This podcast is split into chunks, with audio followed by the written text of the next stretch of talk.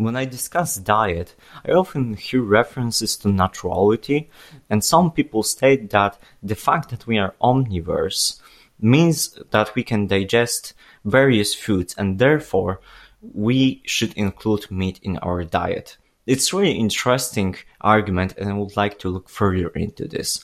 Firstly, the fact that evolution gave us the ability to digest meat doesn't mean that this is correct thing to do today or is accept morally acceptable thing to do. We can digest various foods because it helped us in past times when the food was really limited to include more calories in our diet. But nowadays we have constant supply of foods and we don't need to worry what we are going to eat tomorrow.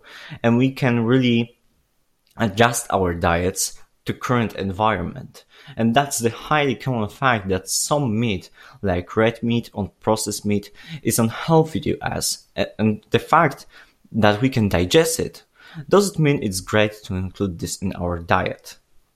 Also, that's the fact that we are predators, but the fact that we have canines doesn't mean that the rest of our body is suitable to consuming meat, and we are more on the side of herbivores than meat eaters.